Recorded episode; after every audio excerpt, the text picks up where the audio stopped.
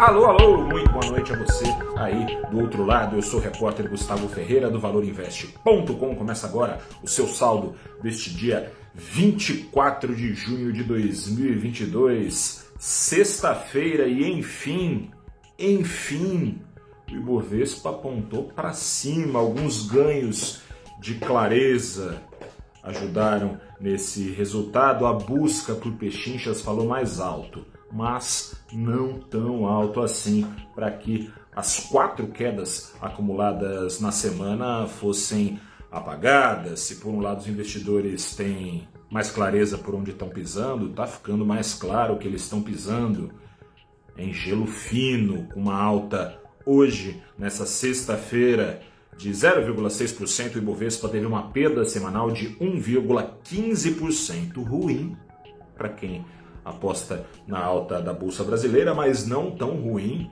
quanto os resultados das semanas anteriores. No mês de junho, o Bovespa acumula queda já de mais de 11%, está ali nos arredores dos 98 mil pontos, arredores que tinham sido abandonados em novembro de 2020. A bola da vez, quicando, quicando, ameaçando romper esse chão, esse gelo fino onde estão andando os investidores, a bola da vez é o risco de recessão global, uma recessão ali, tragédia anunciada. Os bancos centrais do mundo socaram o estímulo para dentro dos mercados no começo da pandemia, não tinham muito como fazer diferente, mas quando viram o monstro se criar, a inflação, demoraram para agir, acharam que a inflação era primeiro temporária, depois transitória. E aí, quando ela se mostrou como se mostrou nada transitória, mas persistente, veio ainda uma guerra, ou seja, não bastasse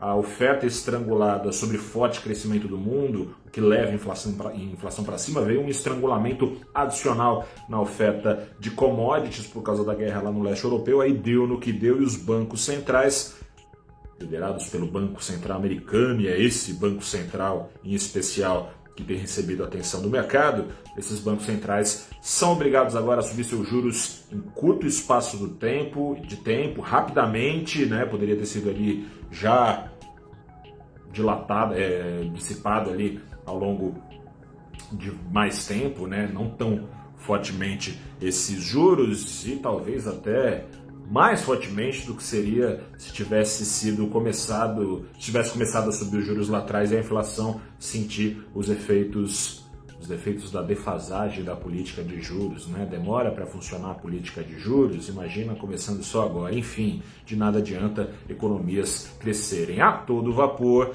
se o poder de compra das famílias é corroído mais e mais. Com isso, tá dando no que tá dando, tragédia anunciada. No caso brasileiro, o risco fiscal segue como o principal problema, ajudando uh, o Brasil se precisava de novos riscos políticos, mas ajudando o Brasil a não ser exatamente o porto seguro que os investidores do mundo buscam neste momento de turbulências para tudo quanto é lado. O drible que o governo brasileiro pretendia dar no teto de gastos está ganhando contornos de gol de mão. Acontece o seguinte: a ideia era aprovar mais uma PEC para mais um furo no teto de gastos para tapar o buraco deixado nas contas dos estados com o desconto que o governo fez passar no Congresso para baratear o preço dos combustíveis. Agora, enquanto Bolsonaro segue perigando meio para o segundo turno, já faz parte do plano não só isso, faz parte do plano, até anotei aqui.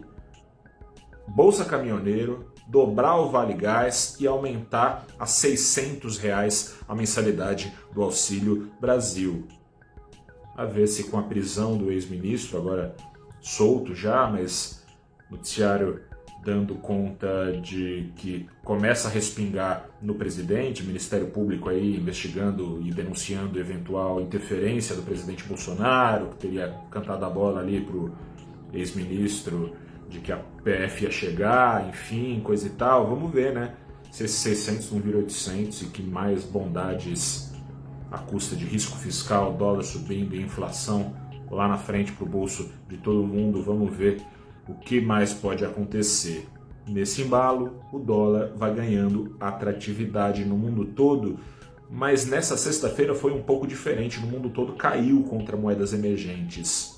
Exceto aqui no Brasil. Risco político, risco fiscal. Com isso, mesmo com o Ibovespa subindo, é, movido pela busca por pichinchas, dólar em alta nessa sexta-feira de 0,45%, na semana de mais de 2%, 2,13% a R$ 5,25 em junho. Já acumula o dólar uma alta de 10,5%.